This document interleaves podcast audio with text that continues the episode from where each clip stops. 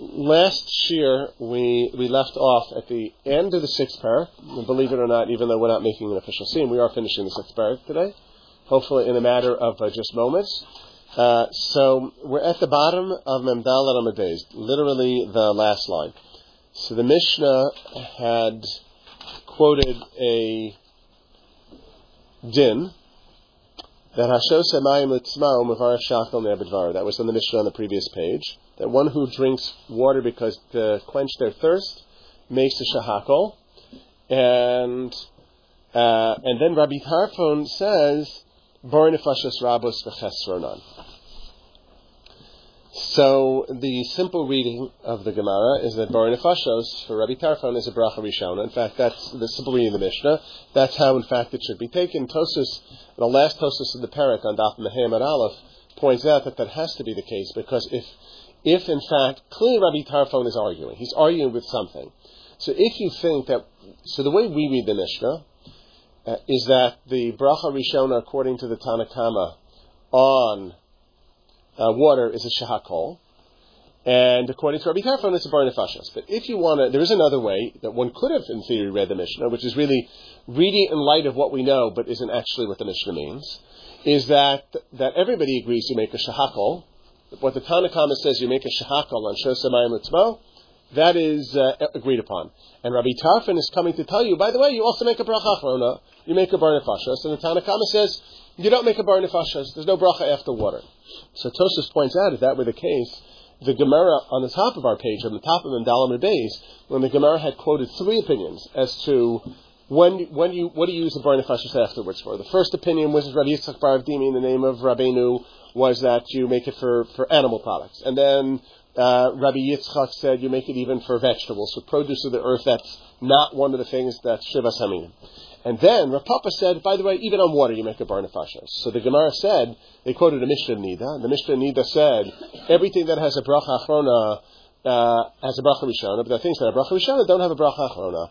So the Gemara said, I understand according to Rav Yitzchak Bar Dimi, uh, uh, y- y- uh, vegetables, yarka, and water have a bracha rishona a bracha achrona. I understand according to Rav Yitzchak that water has a bracha rishona a bracha achrona, but according to Rav Papa that you make a bar nefashos even after water, what do you do with that?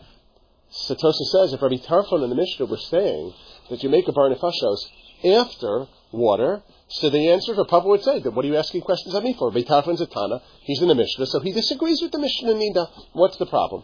So pretty clear. It's Tosis points this out, but I think it's pretty obvious. The machlokas in the Mishnah is whether you make a, a or a bar nefashos as the bracha rishona of water. So Okay, so now the Mishnah, but the scenario the Mishnah described is Hashos Hamayim Litzmo, when you drink water for your thirst. Okay, why else would you drink water? So I, I, guess there are two other possibilities. One, neither which the Gemara explicitly discussed, but one is to help with your, the, the digestion, right? If you have uh, salads, you need you need liquids, not because you're thirsty, but it will help uh, help the food digest. But I presume the Gemara doesn't talk about it that you also make a shahakol. But the other possibility is Let's say you're choking on something. You started coughing. You can't stop coughing. You've got to wash whatever's stuck in your throat down. Or you're trying to swallow medicine is the example we more typically encounter. And you need some water to put it down.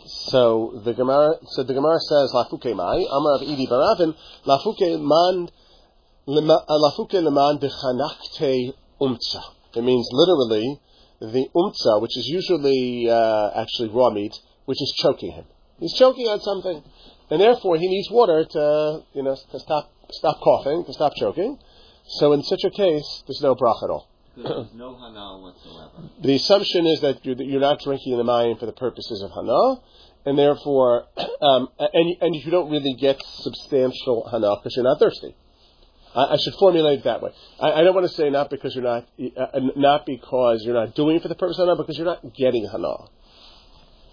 Well, you're not getting culinary hana. C- correct. That was correct. Culinary hana. Thirsty, but you are getting the me- same mechanical hana uh, that you were going to get when you drink water to assist in digestion.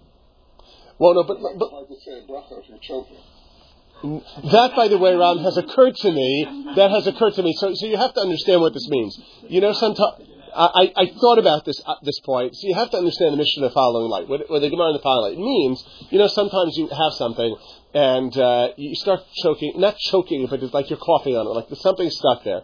So you keep you're coughing, you stop for a moment, you're coughing. You can make a bracha under those circumstances, but you're correct. If someone is choking and need the Heimlich maneuver, but somebody decides water is a better, you know, bet and only more effective, then they're part of from a bracha because it's pikuach nefesh. Um, but we're not talking about someone who's we're obviously talking about someone who's capable of making a bracha. Nonetheless, they are exempt from making the bracha. Um, okay, so uh, so, so the, the, assumption is that the you're not getting hana uh, uh, of, of quenching thirst because you're not thirsty. All you're getting is the hana that you stop choking, but that's not a hana in which they instituted a bracha. Um, but what Tosas does say, the top Tosas on the Hamad Aleph, he writes, "V'dafka mayim she'in lo hana, ki lishtos mayim litzma'o." Um, uh, V'hana dechanachte again. The dafka mayim she'in lo hana kim listros mayim litznel. The only time you get hana from water is when you're drinking it when you're thirsty. V'hana dechanachte umsa. The hana that you're not choking anymore. Ein jenech hana. That's not called hana because it's not hana from the food per se. Mashkim shel olam haguf nenemehem b'chol inyan mevarech v'afilu chanachte umsa. So all other liquids, if you have a, someone gives you seltzer, someone gives you a Sprite, they, they give you, uh, uh, you know, a Coke to help wash something down because you're cho- choking on something. So it's true that you're doing it because you're choking, but you get hana, your body gets hana anyway from the, uh, from the, uh, the nutrients, right? Water, generally speaking, doesn't have a taste. When water has a taste, we generally don't like that taste. I, I don't think you would describe taste of water. So if you're not thirsty, just drinking water is not you know, that's not chilin or hanam. But Coca-Cola, you know, Tosis assumes that that's good for you, that the body is nana from it. It is nana certainly in the short term, so that we can, we can describe it that way and therefore you have to make a bracha on it. Even though your primary purpose of doing it is for refuah. We've seen this in the Gemara before, that when you eat foods in the refuah, it often reduces the bracha, but it doesn't eliminate the bracha. You still have to make the shahakol because you're nana from it. You're nana not just the refuah purposes, but there is nutritional benefit, there, there's taste, there's, even if it's not the primary purpose of the achila, you still have to make a bracha, albeit a reduced bracha. So the Tosha says the same thing here. If you're drinking, you put, you're choking, and what you have available is Coke, because your body is nana from it beyond just the choking, therefore you'd have to make a bracha, a rishona on that. The, uh, like what's that? dehydration, or you didn't drink enough. That, that's probably that's that's thirst. That's thirst. You, know, it's a, I, I, Marshall's not here at the moment, but he probably would share this. He, has similar strange interests as I do. You know, we call body hacking. So one of the things, you know, you have all these commercials about hydration and so on. Um, it, it's there is no scientific evidence to any of it. Uh, as they say, nobody died. I don't think there's a single record, uh, a demonstrated incident of someone who died in a marathon due to dehydration. But there are lots of people who've died to uh, what do they call it when you when the water the liquid dilutes your body uh, electrolytes uh, hyponatremia. And, and then didn't start people that start dying until the sports companies started pushing their drinks at, at the marathons. So generally, everybody else who's not making money off of it generally assumes uh, that you, you drink when you're thirsty. That's for most cases that's a pretty good indication that you're that you need fluids. Is that you're thirsty? That's uh, if we hadn't evolved that way, uh, human beings we've been dead a long time ago. So anyway. Um, so uh, my assumption is that someone drinks water because they're thirsty, other you know, uh, other and maybe I, I, imagine digestion falls in the same category. Um, but but if you're drinking, just it's that versus choking, you know, versus okay, or or putting uh, putting down a pill is the same thing, right? So uh, okay. Anyway, so now the Gemara. So there is Tosas quotes a very very interesting. That top Tosas quotes a really interesting position, which I don't understand at all. Uh, he quotes from the Gaonim that uh, Rav Amram says that when you drink up water because you were choking, you don't make a bracha rishona, but you make a bracha achrona. That's what Rav Amram says. And Tosas thinks he quotes Rabbeinu Moshe. I don't know if that's the Rambam because I'm pretty sure it is the Rambam's position, but I don't know if that's the Rabbeinu Moshe quoting. So says that no, you don't need to, you don't make any bracha, you know, bracha, bracha, bracha before bracha afterwards.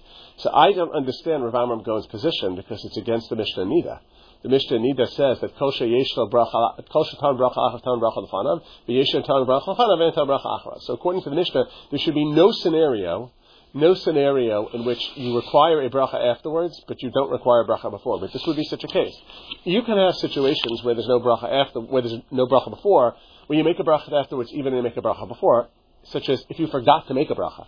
if you if you had a, you had a meal and you totally forgot to I don't know wash, make whatever bracha rishon as you were just uh, in a daze, and now you finished eating, there's nothing more to eat, you're not going to eat anymore, you're not allowed to make a bracha rishon. It's a bracha levatol at that point. You can only make a bracha rishona if you're still going to eat something. But a bracha achrona you still have to make. You don't say because you failed to make a bracha rishona, therefore you also don't make a bracha achrona. But the Mishnah says kol sheta'un bracha Uh, la'acharav tan bracha. That means something that requires a bracha after is required with bracha before. And even though you forgot in this case, you require you were obligated to make a bracha before, like you're obligated to make a bracha afterwards. So I don't know how Rav Amram's position fits in with that Mishnah. Because that Mishnah should make it clear. He's talking about, you know, not, not what Ram suggested, which is, you know, you could have said, you know, that could have Rav Amram Gaon's position, the reason you put that from the bracha is not because you're not being mena, you put that from the bracha because you're not able to make the bracha. Even if you're not, even if it's not pikuach nefesh, you just can't make the bracha. So, so it's not that in tom bracha b'fanav, it's that you can't make a bracha b'fanav. But that's not really what the Mishnah is telling us. The Mishnah tells us, Hashos Emayim Litzmo must make a bracha shahakal. The implication of the Gemara is that somebody else doesn't need to make a bracha shahakal, namely someone who's drinking a kaschanak umsa. Not because he can't make the bracha, because he doesn't need to. So then to turn around and say that he needs to make a bracha afterwards would be in violation of that Mishnah in Nida. Because maybe maybe Rav Amram is thinking like Ram is thinking. The guy's choking, the water proves his salvation, and he's expressing hakaras hatov afterwards for the being saved. But then he should have made the bracha before, i i unless he couldn't. It should require bracha before as well. Why not? Right? I, I think that the, the, simple reading of Gemara is Chana, and, and I don't know that Rav Amram, we, other than Tosa's citation, I don't know what we have from, from, from Rav Amram on this topic. The, the, the, the simple reading of the Gemara is that only culinary Hana, if you use the term, requires a bracha Rishona, requires a bracha. Uh, whereas uh, whereas when you're drinking the water just because you're choking, so you're not getting any hana, therefore there's no bracha rishona, but bracha achrona should follow the same way. Right. Okay. Finally, now the Gemara quotes Rabbi Tarfon's position. Rabbi Tarfon Omer Borna Fashis Rabbis V'Chesron Omer Le Rava Bar Rav Chanan LaAbaye V'Ami La Rabbi Yosef Hilcha Samai. How do you paskin? What bracha do you make on water when you're thirsty? Do you make a shahakol or do you make a bar nefashas?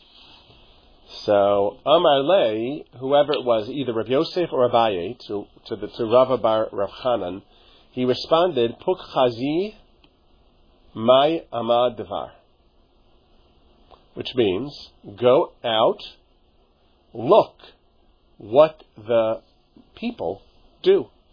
The word Puk is go out, Chazi is to look, Ama is the people, and Devar is Noheg. What is the minhag? This happens to be a very important principle in halach in general. It can be a little overdone. We wouldn't go out and say, oh, well, look, lots of Jews are driving to shul on Shabbos, so the minhag is that the therefore that's mutter.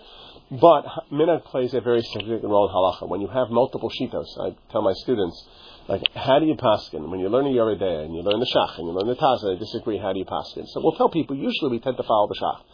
But in, in, reality, we do what we do, and the halacha will be in accordance with the minhagis. And if the minhag is to do the follow the taz, you know, we normally don't.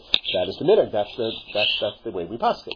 If the minhag is to follow the shach, so then that's the way we paskin. So minhag is a powerful determinant in terms of halacha.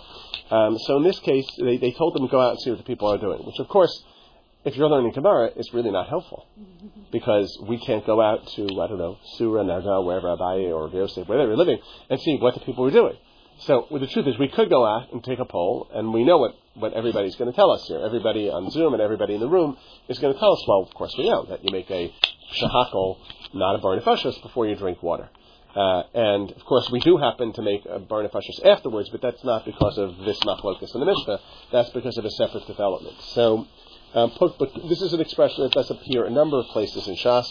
Pukchazi mayamad devar. Uh, in the in the source of Shas, they quote at least three other places, um, but it's a principle that has a, a significant uh, uh, meaning in determination of a psak.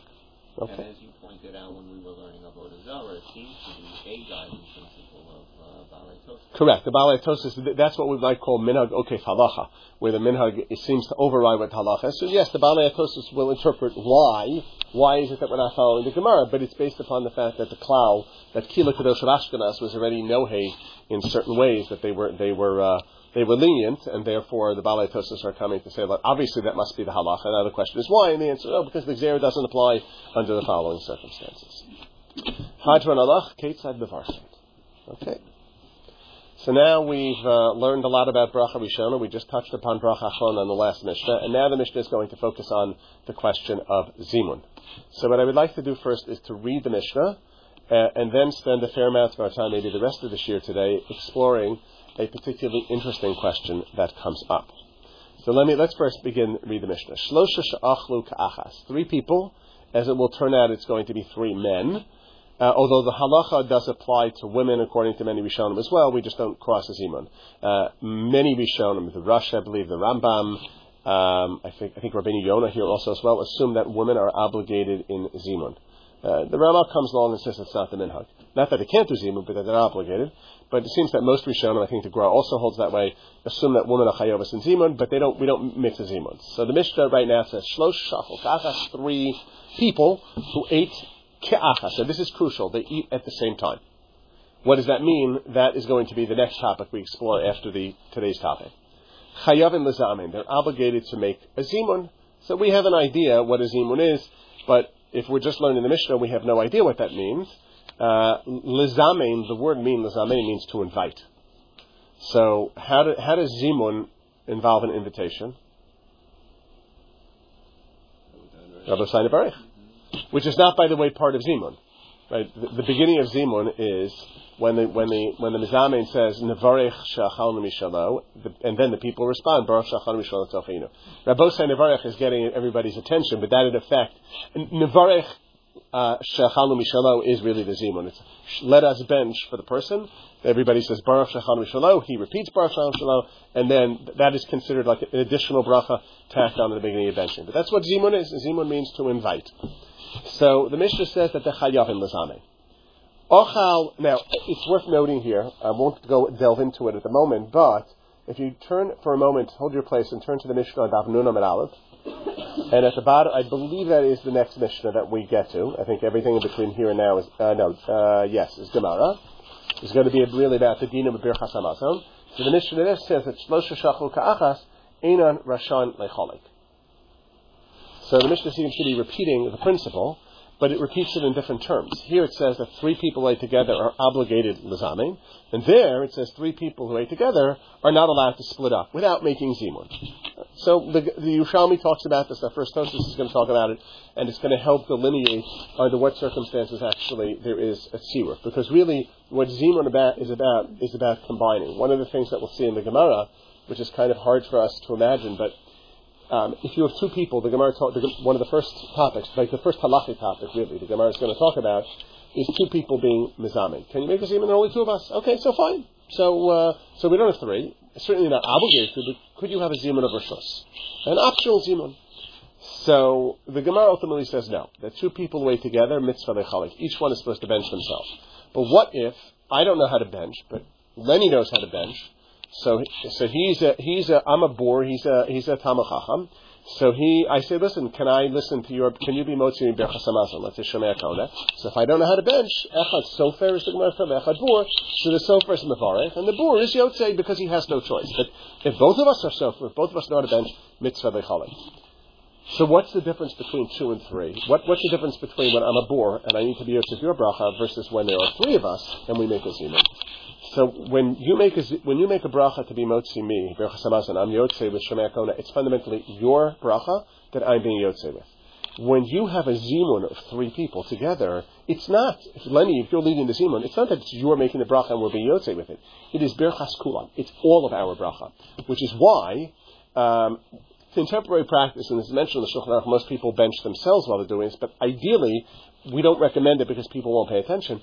Everybody's supposed to be silent. You're supposed to recite the entire benching out loud because it's our bracha. The entire Birchas Hamazon is one unified bracha. It's not Shemea Ka'oneh, but you have to, the Mizamnin have to listen. It's that, it's our, it's, it's our bracha, you're making it, and we're all being Yotze because it's our bracha. That's not the same thing when there are only two people, and that's where the Gemara says, ideally, if it's only two people, each one should make their own bracha samazon. If one of them doesn't know how, Okay, so then you have no choice. Let the person who doesn't know how be yotze with the bracha of the person who knows how. But that's the person. That's the bracha of the person who knows how. It's not the bracha of the shomea. He's, yotze shomea ta'ona. Okay, so now the Mishnah talks about what types of foods you ate that would demand zimun. Now, what the Mishnah doesn't talk about, because the Mishnah just assumes, is that you're eating bread. Although that issue can be dis- can be discussed, but we're assuming you're making brachas amazon, so you must have eaten bread. We'll obviously have to talk about when you have a zimun of three or when you have a zimun of ten. Does everybody have to have eaten bread? Can some people have eaten other things? So that's that will be discussed in the Gemara, and uh, particularly the Gemara talks about it in the context of ten. I don't think the Gemara explicitly talks about it with the three, which is why there's a machlokas in Shulchan Aruch about the three. Uh, and does everybody have to eat bread, or could one of them eat mazonos or something else? Uh, whereas by 10, it's clear not all of them have to have bread because the Gemara is explicit about it. It could be that some of them ate yarok, ate vegetables. So the Mishnah here instead is talking about various kinds of things that might or might not be usher. The Rambam is a, is a beautiful. If you have the chance, I would recommend. I'm not gonna, I don't want to take the time to read it and share. There's a very long passage in the Rambam here in his commentary on the Mishnah. It's a very easy passage to read. Um, but the Rambam does two things. The, Ram, the, main thing the Rambam does is he just gives you a primer, which I'm going to do the Alpeh, to the laws of Trumas and Mises, to the basics of how Trumas and Mises work.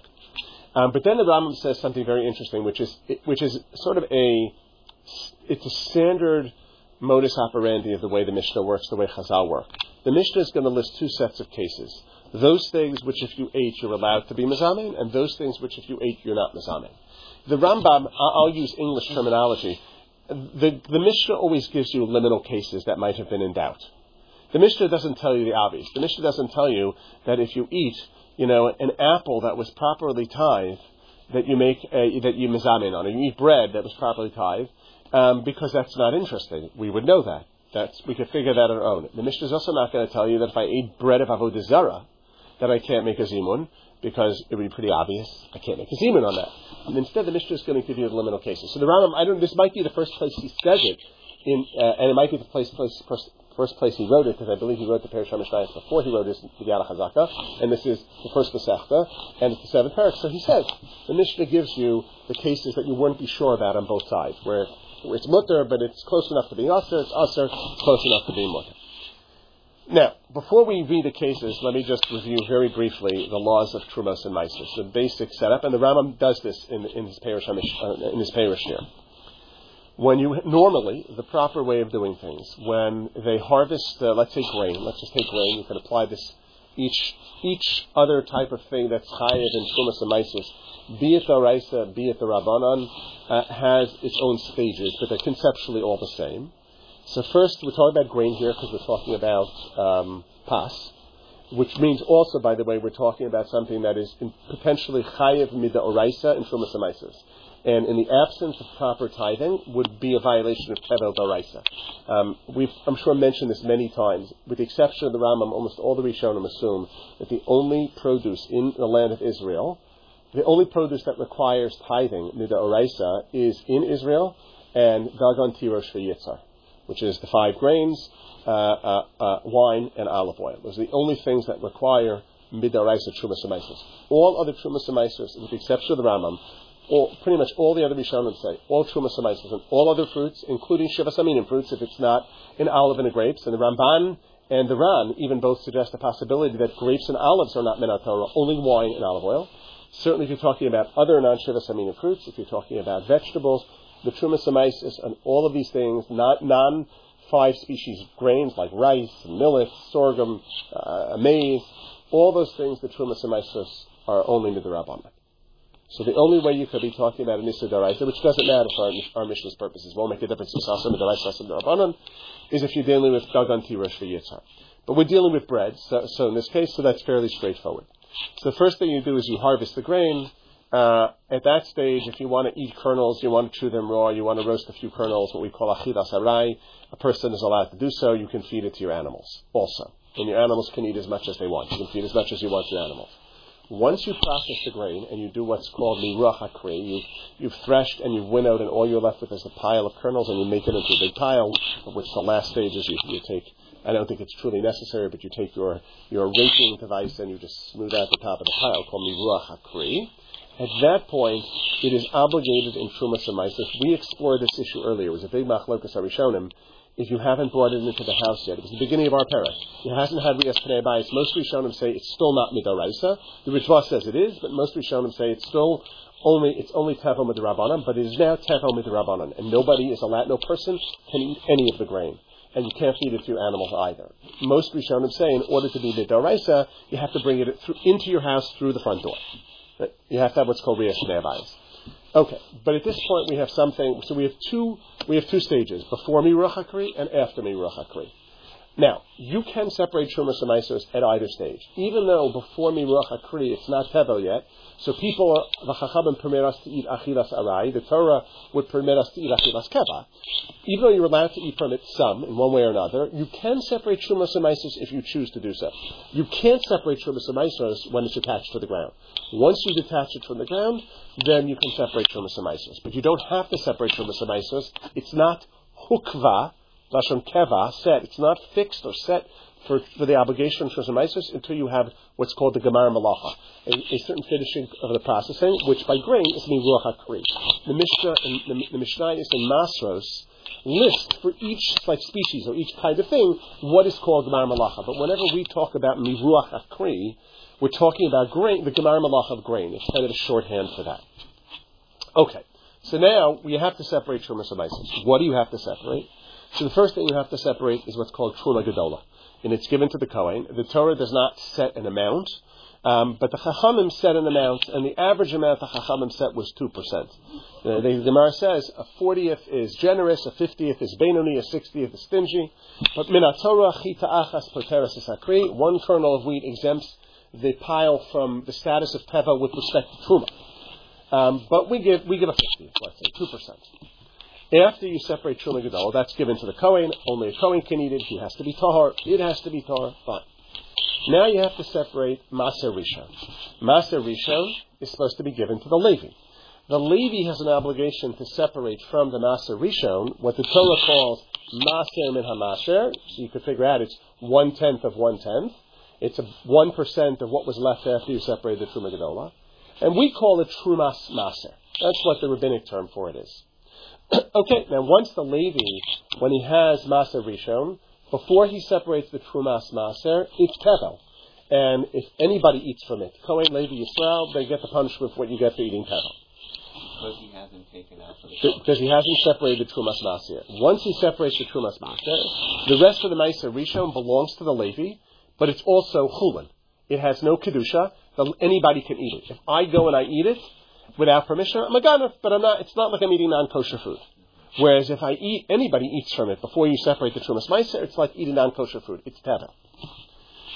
Okay, next step, I go back to my grain. I've given away 2% of the Kohen, 10% of what was left after that to the Levi, and now I have to separate one more maser. And this, which maser do I separate? It depends upon what year the Shemitah cycle we're in. In the Shemitah year, there's no Trumas and because all the grain was Hefker, and Hefker does not have any, any, necessity of separating anything from it. But during the six years of the Shemitah cycle, the first and second, and the fourth and fifth, I give Maser Sheni. In the third and sixth years, I give Maser Ani. Now, before, now, Maser Ani, so Maser Sheni belongs to me. Uh, it's a machlokas, what, what, what it's that. It just belo- it effectively belongs to me.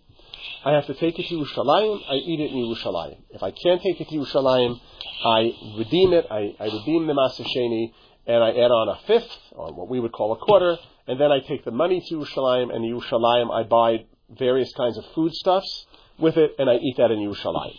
Maser Sheni has kedusha to it. You're not allowed to eat it outside of Yerushalayim. There's no no punishment in Misa B'Dishamayim. It's not the same severity as Tevel, but there is a losase in eating Maser Sheni outside of Yerushalayim. Maser Sheni has kedusha. In the third and sixth years, when I separate Maser Ani, there's no kedusha to the Maser Ani. If I once I separate, if I don't separate Maser Sheni and Maser Ani, and I eat it, I'm eating Tevel. I get a lesser pun- when there's truma mixed in, you get Misa B'Dishamayim for eating Tevel. When there's no truma left in it, meaning neither the Truma Gedola nor the nor the Truma Meiser, then you get you get Malchus reading. It's not a, there's no Misa Shemayim for eating the Tevel, but it's still a low saset. Once I separate the Maser Ani from the pile, it belongs to the Aniyim collectively, but there's no kedusha to it. If I eat it, I'm a rasha, I'm a Gazlan, um, but it's not It's not macholas asuras. If the ani wants to share his maser ani with me, if he wants to sell his maser ani to me, I can eat in cash, and I can eat the maser ani. It has no kedusha to it. Just like maser rishon the Levi, once it's been given to the Levi, if he wants to give it to me or sell it to me, there's no kedusha to it. Okay, so that is the normal procedure. First you separate Truma Gedola, 2% let's say, then you separate Meiser Rishon, out of which Trumas Meiser is separated, then you separate either Maser Sheni or Maser Ani. So 2%, then 10% of the Levi, and then 10% of what's left. Yes, so it's 88.2% minus 10% of that. So 88.2 minus 8.82, and uh, yeah, I can't do the exact math, but it's like 79 something. Okay, But- that's what's left. But let's not forget that you've already lost some of your yield during the harvest. Yes, lechet peah. Right, That's correct. right. Yes. Uh, a sixtieth was peah. That's the one thing we can say. Leket and shikha you might or might not have lost, but you've given a sixtieth, which is the shear that the chacham said to peah. Yes. Okay. So now, um, one last important detail. The Gemara is going to work through this, but I want to uh, I want to uh, make sure that it's not uh, so. Uh, you'll hear it the second time then. I told you that you're allowed to separate Trumas and Isis if you want before you have a Gemar Malacha, before there's Miruach Hakri. That's great. Now, let's talk about the following question. What happens if the Levi is a wise guy, or he's entrepreneurial, and he goes to me, comes to me and says, I'm a Yisrael, comes to me and says, Rabbi, listen, you know all that grain you're growing? Can I get my Meiser Rishon now? I said, I'm happy to separate Meiser Rishon. But why does the Levi want the Meiser Rishon now? He wants the Meiser Rishon because if he waits for me to go through the normal procedure and separate Truma Gedola, he's going to be getting 10% of 98%. Hmm. If he comes to me first now, and he chops the Meiser, so he'll be getting 10% out of 100%. He wants to save that 2% before the Kohen gets his share of Truma Gedola. So it's on him, the Avera is on him. Well, well, look, the first thing is I'm not supposed to separate. You're not you're not allowed to separate Trumas and out of order. The last Chavid de Machalos Acher, that was in Parshas Mishpatim. So you're not allowed to. Um, it also, the, the, the, if you do, it's Chal. The question is, the Levi has now taken 10% of the full pile before the 2% was separated. Does the Levi now have to separate Truma Gedola before he separates Truma Svaisim? Does he now have to give 2%? Does, does I'm going to give 2% of the rest of the pile. Does he have to first give 2% of his, of his, of his 10% to the Kohen as Truma Gedola and then give Truma Svaisim? Or did he somehow beat out the Kohen? So the Gemara says that there's a distinction. It depends when the Levi received Svaisim, when it was separated. If it was Higdimo Bashibalim, if we hadn't processed the wheat yet, if we hadn't had the Ruach HaKri, so the grain was not hukva for Trumas and Maisas, then if the Levi, if we separate Maisa Rishon then, because it wasn't yet Chayiv in Truma Gedola, the Levi only has to separate Trumas Maser. If, however, it's Hikidimo Bakri, I've already piled up the grain, and now the Kohen happens to come by, I said, oh great, I'll give you some, but before the Kohen came by, the Levi came by, and he said, can I get my 10%? So then I can give the Levi 10%, but now the Levi, before he separates Trumas Meiser, has to separate 2% of the Truma Gedola, then 10% of what's left after that of his Meiser for Trumas Maser, and then he gives it all to the Kohen. So the Levi doesn't benefit at all once I piled it up. Once I have Gemara Malacha, the Levi, well, it's only a question of who's going to give the 2% of that part of the pile. Uh, and ideally, you're not supposed to, I'm supposed to separate Truma out of the whole thing first. Uh, um, okay, so now, with that in mind, the Mishnah says the following. Ochal Demai.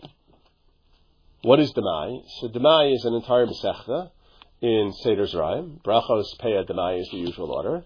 And Demai, we are told that I think Yochanan Kohen Gadol saw that many of the Amihel Aretz, some things never change. There are a lot of people who are very, very from uh, in terms of the mitzvah shavin adam lamakom, but mitzvah shavin amachavera they're not so uh, concerned about. So it's okay, you know, you wouldn't you wouldn't chas v'shalom, you know, do borer the wrong way on Shabbos, but if you're cheating in business or you're stealing from people, you know, God is God is God and business is business. Okay, there are a lot. This is not a new. Uh, you can read Nevi'im, you can read Chazal, you can just read the newspapers. Nothing changes. So here you had the Ameh Haaretz. He saw that they would only separate Truma Gedola. Now, why did they only separate Truma Gedola? Because they didn't realize they wanted to avoid the penalty Nisa B'dei Shemayim. But they didn't realize that if you don't separate Meiser Rishon and the Trumas Meiser, you have the same penalty. So they knew what they were doing was usher, but they didn't realize it was going to carry B'dei Shemayim. So in effect, what the Amar Eretz were, effect, were trying to do was to steal the Levi's Meiser Rishon, and if there was Meiser Ani that year, they were stealing the Maser Ani. And Maser Sheni, they were, that at least didn't, didn't really, I mean, it's a little bit of a tircha, it's a little bit of a bother, you have to bring it to Yerushalayim, but if you make your Aliyah Laregel anyway, you take, you take your Kesef Maser Sheni. So basically, they were cheating the Levi and sometimes cheating the Aniyim, but they figured, okay, you know, fine, it's a regular Losa Sefer, there's no Misa B'Nishamayim. So they didn't know that, uh, that you have to separate Trumas Meiser to, to avoid that penalty. So Yochanan and Kohen Gadol saw this, that it was very common. It wasn't a majority, it was a minority, so this is all mid the midrabanan. But he instituted, because so many Ame Aretz only separate Truma Gedola, that if you buy grain from an Amaretz, you have to assume that he only separated Truma Gedola, and you have to separate the rest of the things. What do you do with the rest of the, what do you do with the rest of the, the stuff? I mean, you separate Meiser Rishon. So the question is, but did the Amaretz separate Meiser Rishon or not? So the first thing you do is you separate Meiser Rishon, out of that, you take Trumas Meiser, which is the big concern, and you put that aside. That has to go to the Kohen. The Meiser Rishon, what do you do with the Meiser Rishon? Well, you would say give it to the Levi, but the halacha says no, you don't have to give it to the Levi. Because once you separate Trumas Meiser from the Maser, there's no Kedusha to the Meiser Rishon that's left behind. It's just that it belongs to the Levium. But in this case, we don't know that it belongs to the Levium. We don't know whether the Ama Oretz separated Meiser Rishon already or didn't. If he did, then I don't have to separate any of this. If he didn't, then I do and I have to give it to the Levi. So in order to prevent myself from violating an Isser of Tevel, I separate the Meiser Rishon, pull out the Trumas Meiser, but I get to keep the Meiser Rishon because Hamotzi Mechavero ala Haraya. And when it comes to any civil law, uh, if uh, possession is nine tenths of the law, if the Levi wants the, me to give the Meiser Rishon to a Levi, they will ha- he has to prove that the Aretz didn't separate the Meiser Rishon. Obviously nobody knows. And we don't trust Ame Aretz. That's part of one of the things that it goes along with the Sech Demai, Ame Aretz, because so many of them didn't separate, they're not Neman. They don't have Nemanis that they separated it. So, now, that's what you do with the Meiser Rishon. You separate it, you take out the Trumas Meiser. Now, you can't eat the Trumas Meiser because it might be real Trumas Meiser. You have to give it to the Kohen. The Meiser Sheni is yours anyway, so you separate it, and you're potent. You do you treat that Meiser Sheni because there's no financial loss.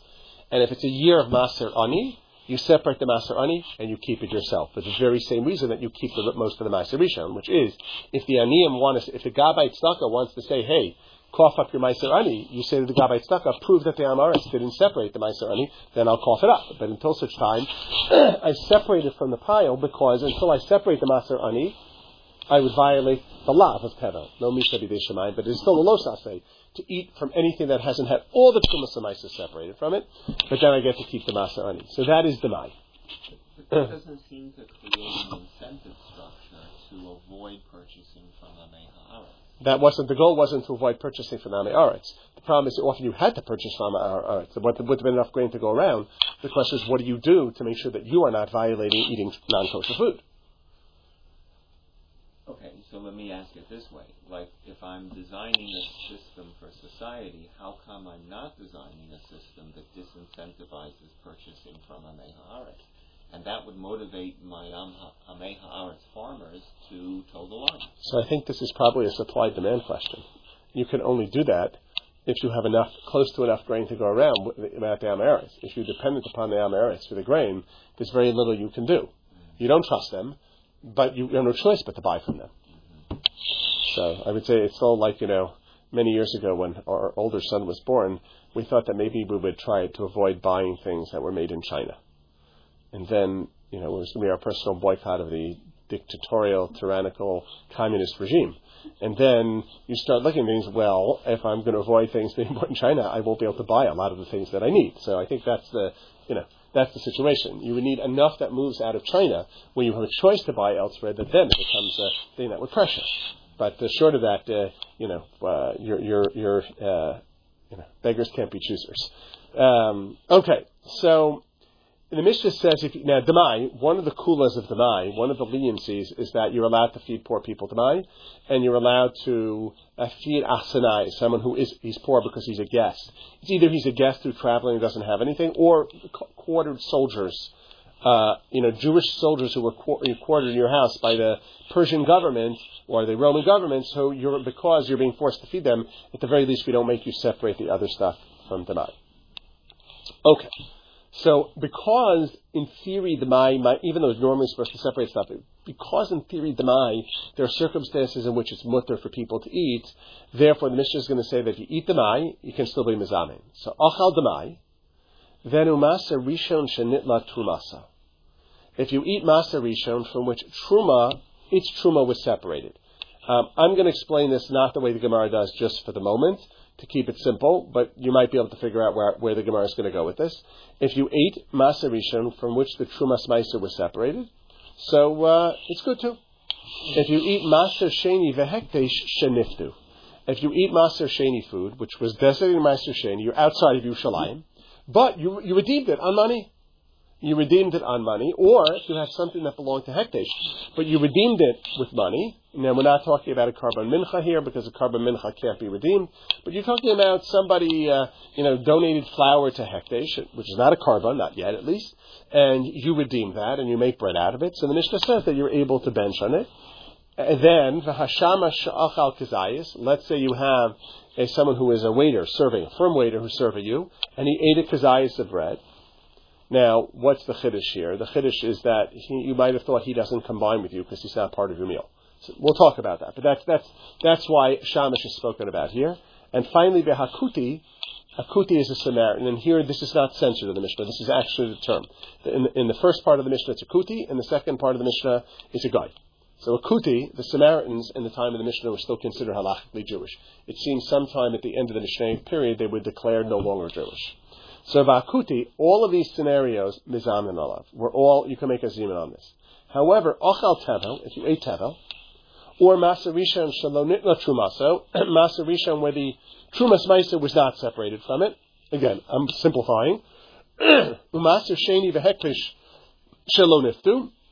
You ate Maser Sheni outside of Yerushalayim without having redeemed it. You ate Hekdesh without having redeemed it, which is Me'ilah. It's Gezel. It's worse than Gezel. It's worse than just regular theft. Uh, Ashamish Achal Pachas Mikazayis. If the Shamash ate less than a Kazayis. Vahanochli. And a non-Jew, Ein Mizam Ninalav you cannot make a zima. All right. The Mishnah will conclude by saying that nashim v'avadim utanim ein mizamin aleim, but the Gemara will talk about exactly what kind of zimun you can and what that means. Uh, and ad kama mizamnin, how much how much do you have to have eaten in order to make a zimun? Ad kizayis, Rabbi Yehuda Omer ad kibesa. That that which we which we assume is the same machlokas as what is the shear of benching Torah according to the, uh, what is the shear of benching, not just zimun, according to our mayor, according to Rabbi Yehuda. And some Rishonim say this is a machlokas between how to read two Gemaras. Some Rishonim say that this is actually the sheer Midoraisa, either Kazayas or Kibetza, and it's a debate between what here is the Tanakama, but that's Rabbi Meir, and Rabbi Yehuda. Okay, so I'm going to ignore the last part of the Mishnah, but I want to start to think about the first part of the Mishnah. The Mishnah basically says, if you eat kosher food, you can make a zimun. If you eat treif food, you can't make a zimun. Now, the Mishnah didn't talk about again, you can't have chazir bread exactly, but you could have you could you could have had uh, avodah zarah bread, bread that was uh, you know was tikroves avodah zarah. The Mishnah doesn't talk about that. The Mishnah doesn't talk about making you know having zimun on you know some OU certified bread um, because that would be obvious. But the question, the Mishnah only talks about zimun. The Mishnah doesn't talk explicitly about benching. So then we ask the question: Supposing a person had a loaf of yayin esach bread uh, of a of, of a not the nefsa bread, but tikrovas avodah bread. Uh, or let's say uh, you had a, ate bread of tevel, straight out tevel. Do you have to make a bracha on it before? Do you have to make a bracha afterwards? The zimun, the Mishnah says you don't make. But what about brachas? A person, okay, listen, a person is not so frum, so he, he eats, I don't know, Hebrew National hot dogs. Okay, so we generally think we assume they're not kosher. He eats he eats bacon. He eats eats uh, you know a piece of bacon. Okay, so he's in Russia because he's eating chazer treif. Very nice. But question is, does he have to make a bracha or not before and after? Because as the Gemara's expression goes, Misha achal shum v'recha nodev yochal shum uh, you know acher. If a person ate garlic and their breath smells terribly, what's the solution? They should eat more garlic. So he's violating one of Avera. Does that mean he should violate more Averas? Right. Or not? Is there something something different? That's the question. Mishnah doesn't address it, and the Gemara doesn't address doesn't address it. There's one Gemara which we will read. It's on the source sheet, which talks about what happens if a Kohen's eating truma and Yisraelim are eating chulin. Can they be mitzvah for zima? Because the Yisraelim, the truma for them is treif. It's mutter to the Kohen. So we're, we're going to talk about that. Yes. Sorry. Can we see that question more in terms of should we invite him to our zimun? And I see that as an opportunity for two. You say, okay, so you had something that question, but join us and let's learn, what you know, learn about saying breakfast and kosher, and you can go from there. So let's assume, let's leave out the, it, it, halacha won't change, by the way, in this case, um, but let's leave out the kiruv context. The person knows what they're doing is aser. So um, they might even be frum, but they're doing something that's aser. I mean, I, I, know that sounds mutually exclusive, but there are lots of frum Jews. There are probably very few frum Jews that don't do some things that are aser. So yes, most frum Jews typically don't eat treif and they don't eat bacon, but let's assume let's assume that that uh, that we're not talking about kiruv here. Uh, and, and, and again, it won't matter anyway. Even, even, even if we thought kiruv was a value, we still wouldn't make a zima. But the question is, should you make a bracha or not? So, why would you not make a bracha? Because it's an avera to eat that thing.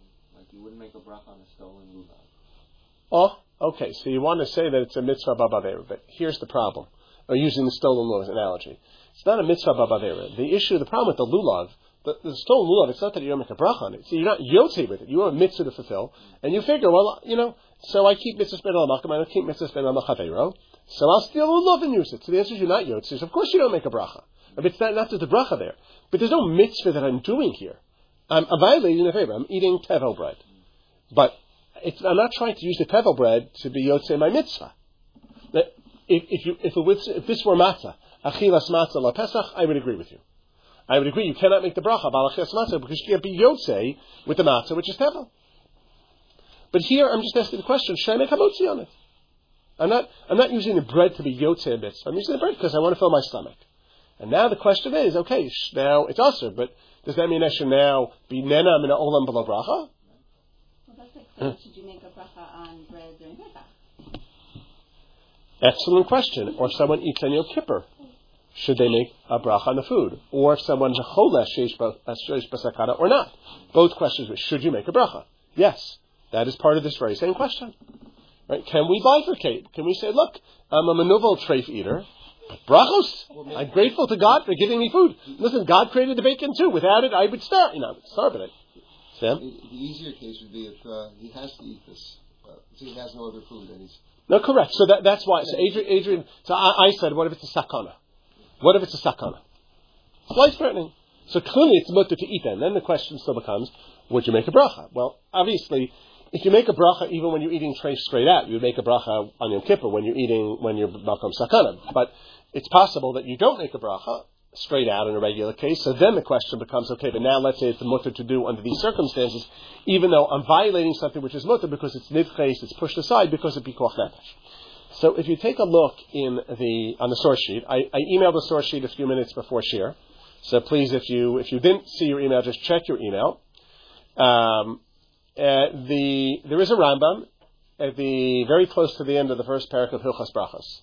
And this Rambam, this discussion is quoted in the Rabbeinu Yonah and the, very briefly and the Rosh at a little greater length, uh, which we're going to look at the Rosh later. We're not going to look at. Uh, as to this machlokas, the Rambam and the Raavad. So you might not be surprised at this point. You realize it's a machlokas, the Rambam and the Raavad.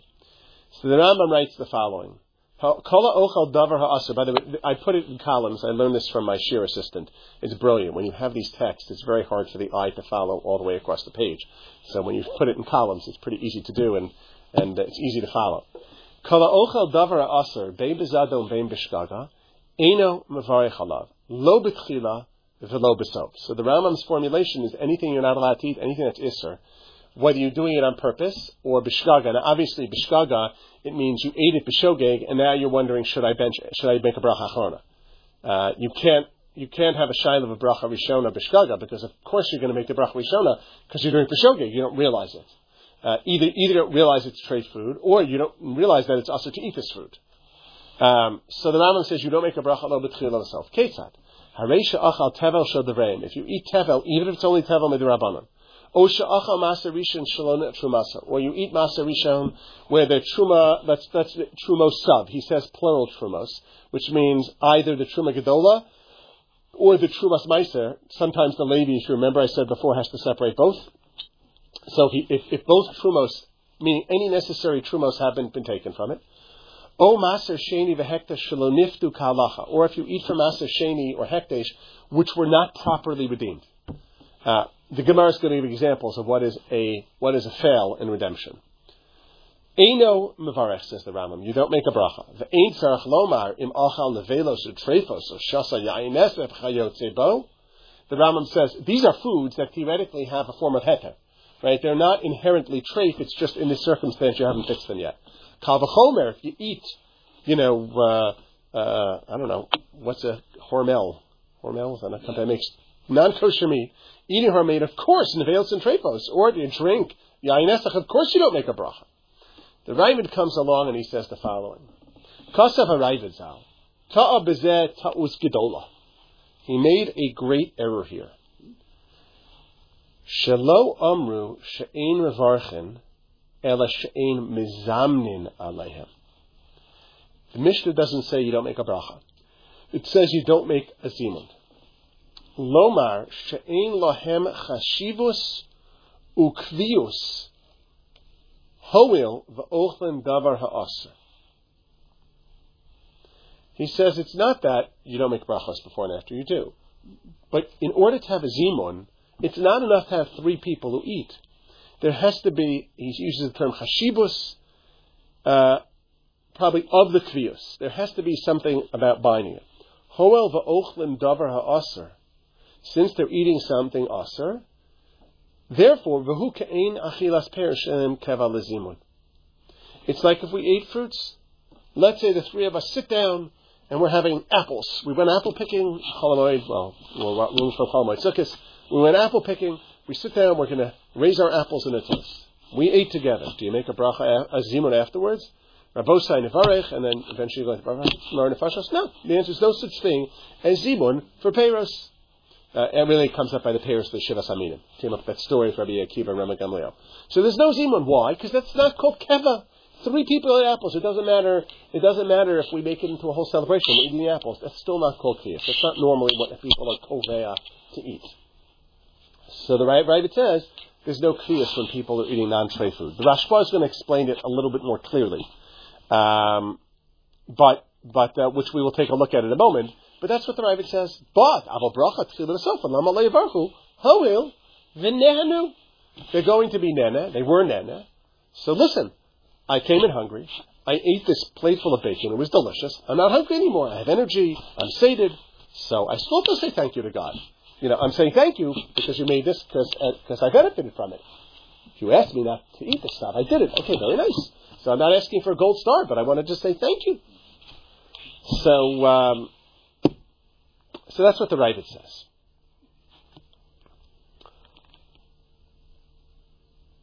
Now the Rashba, let's take a look at the Rashba's formulation. We'll, we'll close with this for now, because I think he explains it a little better. I think there's also, I'm disappointed Rabbi Lookstein is not here, because I believe that there's a sermon involved here. Uh, and I believe we need a psychologist also, because I have some thoughts about it. I'll, I'll give you only a brief presentation. Masnisan. Skipping over the Gemara Arachan just for now. Ukimna begemara betevel tafel derabanan. The Gemara said, the Gemara will say later, tevel pshita. Of course you don't make zimun. Tevel, it's isra. So the Gemara says, even if it's only tevel midarabanan, even though midaraisa it's mutter to eat, and midaraisa you should have the bench. Since it's an rabbanan, you do not make zimun. At least you don't make zimun on. So, uh, so the Ravid says, "Ukimna begemara betevel tafel derabanan kagon shezrava atzut shelo nachum." If you in Eretz Yisrael you grow wheat in a flower pot, which has no holes on the bottom, it's only chayiv and shumas to Rabbanan. That was, I think, that, I think that's the idea behind hydroponic produce in Israel. That it's not grown in the ground, uh, and therefore it doesn't require uh. It, it, may not require anything. I don't know why they do that. Uh, no, that's not why they grow hydroponically for other reasons. But okay, but it would certainly only be midrabanan if it's not in the ground. Like if you have tubs of water and you grow lettuce, you grow produce hydroponically in it, that's like atzit she'enu nachum. So now he says, the "V'kasav harayvet zal deminasha minan The elu she'ein mafrishin chala sa'or me'isasan afal pi she'ein elam midrabanan ein zimun b'neian. If people don't separate chala from their dough in chutz laretz, even though it goes to the fire, even though it's only a chi of the rabbanan to separate challah, you can't have zimun. Now here's the part we want. The time of the milsa, the aim mizamin al misha achal devarim asurim,